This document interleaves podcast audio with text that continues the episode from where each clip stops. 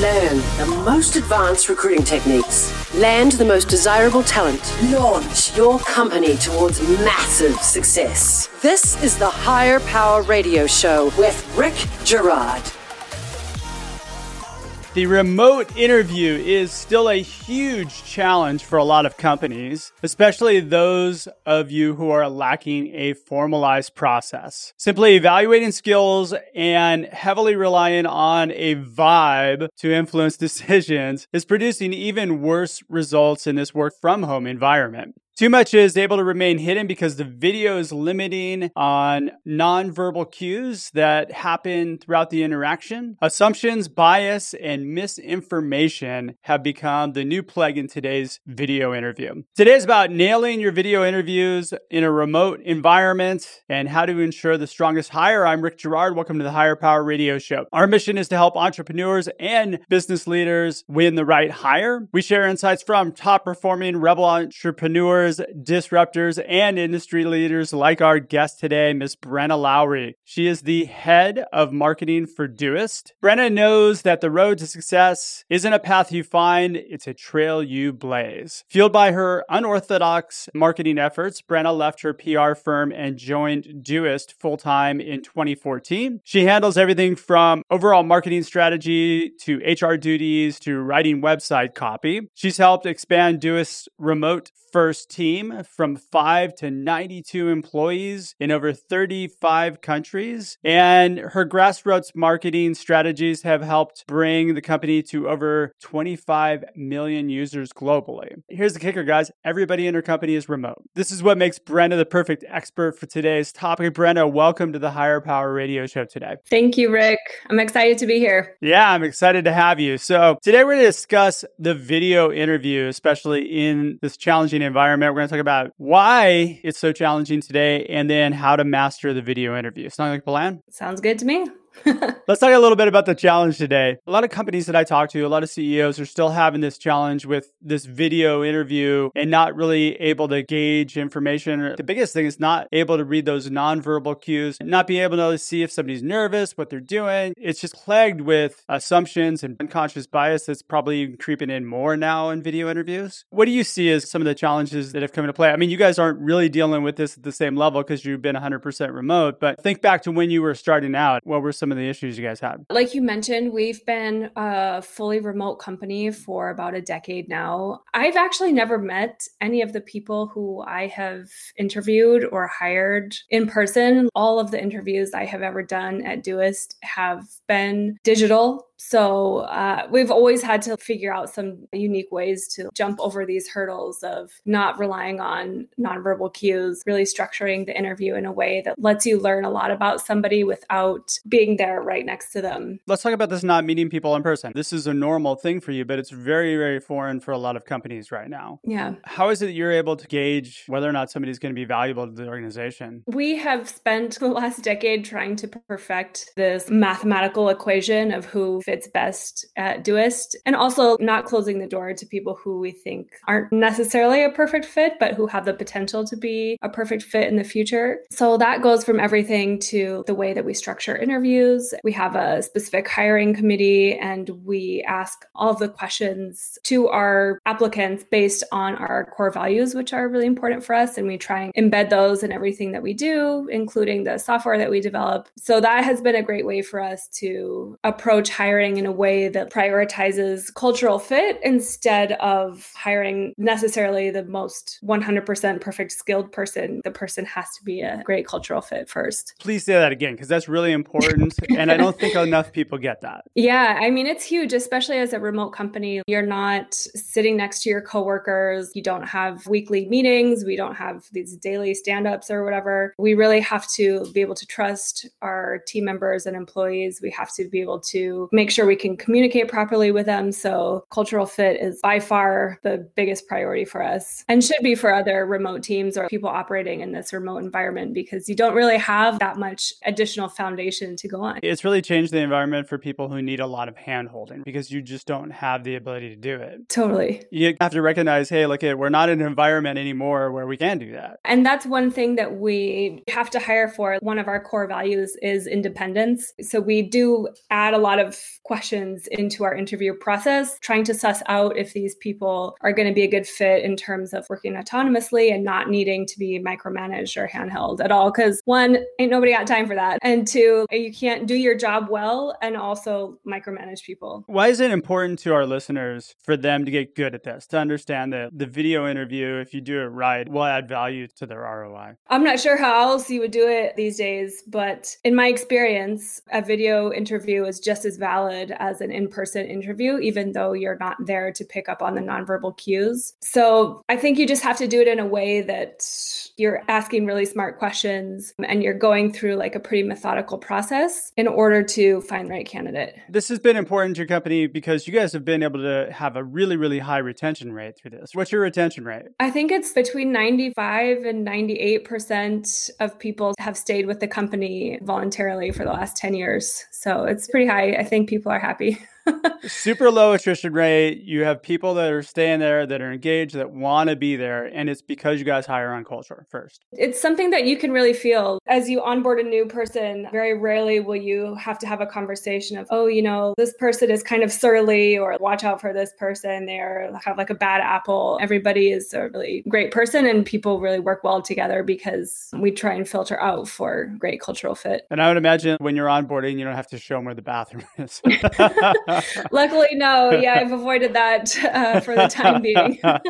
because you're hiring for culture, you feel like most of the people there, at least probably for yourself, you can say you're happy with the quality of the work and you're engaged more because of it. Oh, for sure. And I've hired people who may not necessarily be a perfect skill fit to the T. But in my opinion and in my experience, you can learn skills on the job, but you can't necessarily learn to be an empathetic person overnight. yeah, you can't change who you are. Your values are your values, and that's whether or not they fit in the organization. I think it's important for people who are looking for a job to ask themselves, do the values of this company match up with me as well? Right. I think a lot of people are just looking for that paycheck sometimes that they overlook that. And then they end yeah, up. Yeah, it's a two way street for sure. The way we work is not ideal for some people. We work in a way that is very heads down. We don't do a lot of direct messaging. Like we try and keep meetings to a minimum. So if you're like a super extroverted person who thrives on a lot of connection, then it might not be the best place for you. Yeah. See, that's really important. When you meet those people, you're able to say, hey, look, we're not this environment. So you're not going to fit here. Right. Exactly. Yeah. I mean, which is going back to the core values, what I mentioned about being independent and you can go about your work during the day and you don't need hand holding and you don't need to like be in a meeting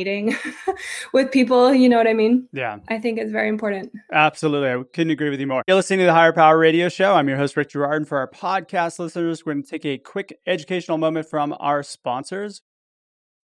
Check out stridesearch.com. There you'll find additional content and resources to help your company land great hires. Our guest today is Brenda Loury. She is the head of marketing for Doist. I want to keep saying Doist, but I know it's Doist.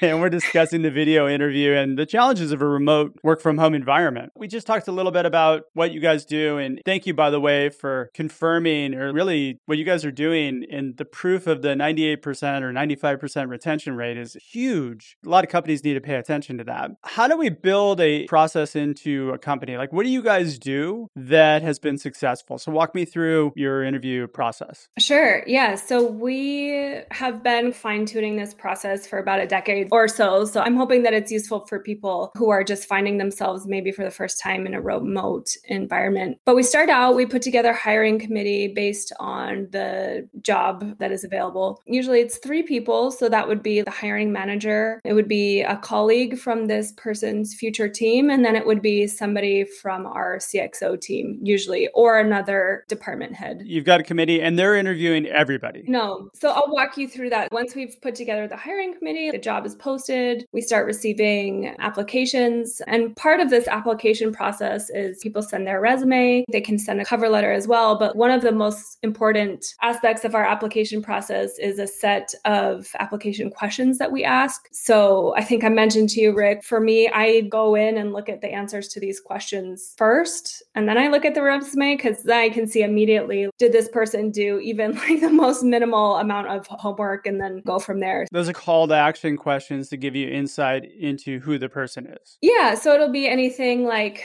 why are you interested in working at Doist? And then there are usually a few job related questions. If I'm hiring somebody for the marketing team, I'll throw in a question like, what is a brand that you feel passionate about and why? And just make sure that these people can put together some coherent thoughts because another one of our core values is communication. Working at Doist, we do almost everything asynchronously and text based. Everything is written. So people have to know how to write really well. So that's another sort of filter for us there. I use these questions to go through and filter out some of the best candidates. And then the first interview is usually with the hiring manager. And that first interview is always more or less based around cultural fit. With that, because this is really good, how much value do you put on the resume versus the answers to the questions? I don't know if I'm going to get in trouble for saying this. I won't get you in trouble, I promise. Yes, the HR department, but I hands down filter out candidates based on the answers to their questions first. And if I see somebody with solid answers, then I'll go in and see their resume and see if their skill set matches up with what we're looking for for the position. I think that what people write in those questions, they may be so simple, but it's really telling. And it's really important for us, especially in the marketing team. We need people who are really excellent writers and at Doist in general, because everything we do mostly is written. So it's very useful. I couldn't agree with you more. We do these things called call to actions where it's three questions. And I think that's far more valuable than a resume. And when people don't answer them or they just put three lines, yeah. I like your company because I need a job or something like that, no brainer answers, those don't really, you're not trying. Oh, yeah. It's immediate rejection. like you have to put some thought into it. We did a calculation and our acceptance rate of our jobs to applications is on par with Harvard or something like that. We get an insane amount of applications for each job. And so it's a really easy way for us to weed out people who don't put in any effort at all. Yeah. We've actually put those in a job posting at the end where we say, look at if you don't answer these questions to the best of your ability, don't expect us to move forward with you. If you're applying anywhere and you see those questions, put some thought into it. Totally. It makes a big difference. you're going to be evaluated based on that. Yeah. Let's go to the interview. So, yeah, if you pass all of these initial first steps, your resume looks good, your answers to the questions are solid, then we'll invite you for a first interview, which tends to be with the hiring manager of the position. And I think I mentioned before, we tend to curate these questions based on our core values with a few industry specific questions interspersed in there as well. So if I'm hiring somebody for the marketing team, some of the questions that I might ask, what are the challenges that our products are trying to solve that most excite you? Super easy question to see if this person has done their homework and knows about our brand and our products. Another question that I like to ask is to ask a candidate to provide constructive feedback on some aspect of our marketing. So I'll usually say, what do you think about our landing pages for our app To do Todoist? What would you change? And if the person is like, oh, you know, they look great, awesome job, that is not good for me because I want to know that this person can be radically candid because that's a value that's really important for us. Now, do you guys have a library of questions that are built? Yes. But I've also been doing this for a long time. So I have my top favorite questions that I ask. I feel like I'm leading the witness. And if we were in court, I'd get in trouble. yep. Depending on how the person performs performs in this interview, we will invite them to have another interview with a colleague from their team, which is a more technical interview based on the skills that the person is going to need for the role. Okay, so you're also setting up your interview in checkpoints. So you actually have get past you first, then you go to the next thing. Now that next person is going to be a highly technical interview to see it's going to be skills based primarily. Yeah, definitely. So the questions are going to be mainly technical, though I don't think we ever eschew the part of the cultural fit. So maybe eight of 10 questions or something are going to be technical. And then there'll be a few in there that are also to judge for a cultural fit. But I was looking around at some of my colleagues' question banks, and one of those is what advantages or disadvantages of using CSS pre processors? The stuff is quite technical for that interview. So I would fail that right now. I don't know. It's pretty technical. And from there, this is definitely a stop and go process because after that, then the person person, if they pass that interview, then they'll be invited to do a test project, which we pay people for. So let's talk about the test project because this would be basically your technical assessment. Yep. To be able to get a view of their quality of their work that they do. Definitely. Okay. In the past, some of those have been create a week long social media plan for our brands, or recently we hired a new product marketer, and that test project was write a blog post about XYZ product update that didn't happen.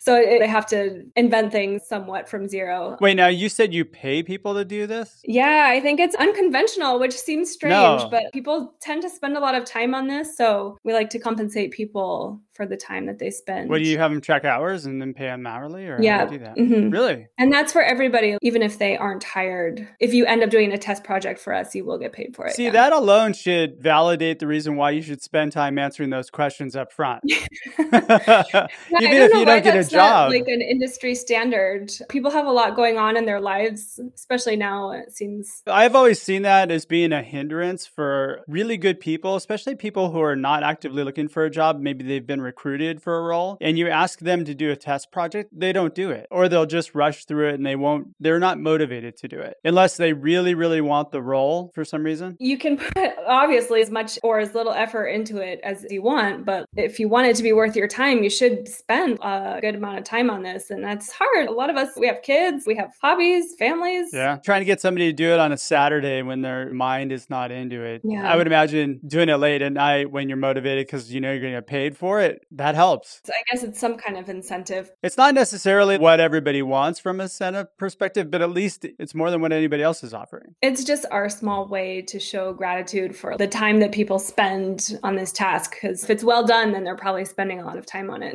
yeah, that's very cool. Let's talk about the final interview would be with the leader executive. What does that entail? Yeah, so that's another cultural fit interview. Again, we lay out all of our questions beforehand in a master Google Doc. So we don't overlap in any of the questions, which I think is helpful. So, yeah, the last interview, if you like all of these milestones, then you'll do an interview with our CXO team or another department head at Doist. More than anything, another cultural fit interview. Now, I'm assuming you guys all documented in that Google sheet for every interview on the questions, document all the answers. Yeah. yeah. Yep. We list out all of the questions that we have and all the pertinent information, like what the test task is, like the link to the test task spec, everything is in one place and easy to find. And it makes it easy to gather feedback if everybody's documenting it. Right. Yep. That's always the biggest challenge a lot of times is when you get that executive, he goes into the interview and then you got to try and pin him or her down, right? To get the data so that you can make the decision? Yeah. So I guess another piece of this hiring puzzle is that anybody in the hiring committee, after you do an interview, we have a Google form that people have to fill out and you have to rank people depending on their cultural and skills fit and there you share any feedback. And that's exclusively for the HR team but then the person has to reach a certain score of 75% or above basically to be able to be hired. And then anybody on the hiring committee can veto any candidate. So it has to be a hell yes or no basically. Yep. It's either a hell yes or a nope yeah, exactly. That's the way yeah. it should always be. Awesome. Thanks so much, Brianna, for sharing this with us. What would be two or three key takeaways you can give the audience so they can plug into their business today? I feel like I've sounded somewhat like a broken record during this. Not at all. Not at all. Like people need to hear this. It's really important. Yeah, that's how important it is for us and how instrumental it has been for us having this really high employee retention rate is prioritizing all of your hiring for cultural fit. You can always teach somebody some skills skills that they may lack in a certain area. You can teach them that on the job, but you can't teach a person a very important human skill like, are you a nice person? Yeah. And then I guess we didn't touch on this too much, but it's something that's very important for us is to do everything that you can in your power as a company to really cultivate a culture of trust over tracking. Solving the equation for trust solves a litany of other issues that a lot of companies deal with, especially in a remote environment. So anything that you can do to create an environment that's based on trust is going to do you well. That's fantastic. All right. Well, shoot, we're just about out of time for today's show. Brenna, thanks so much for your time investment today. And I want to welcome you to the Hire Power Radio community. Now, what would be the best way in which members of our audience could find Doist, find yourself? Here's some plug time for you if you want to throw something out there. Sure. Yeah. And actually, all of our hiring steps are on our corporate website, which is doist.com, D O I S T.com. So you can read about all of that there. And we have a bunch of blog posts about remote hiring, remote onboarding. So hopefully that's useful to people. And you can find me on Twitter. I'm at Brenna KL. Thank you again for having me, Rick. It went really fast. I feel like we could keep talking for another 27 minutes. I know we probably could. I, I know in our phone call prior, we, we were yeah. rapping for a while.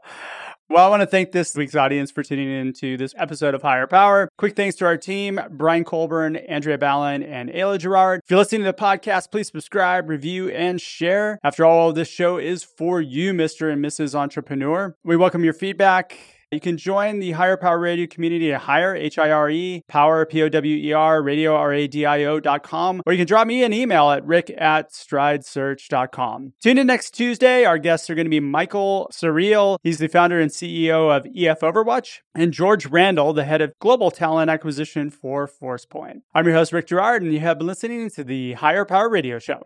Aloha. Thank you for listening to Hire Power Radio. Catch our LinkedIn Live show every Tuesday at noon or download the podcast on iHeartRadio, iTunes, YouTube, or your favorite podcast platform. We appreciate you joining us on Hire Power Radio with your guide to recruitment success, Rick.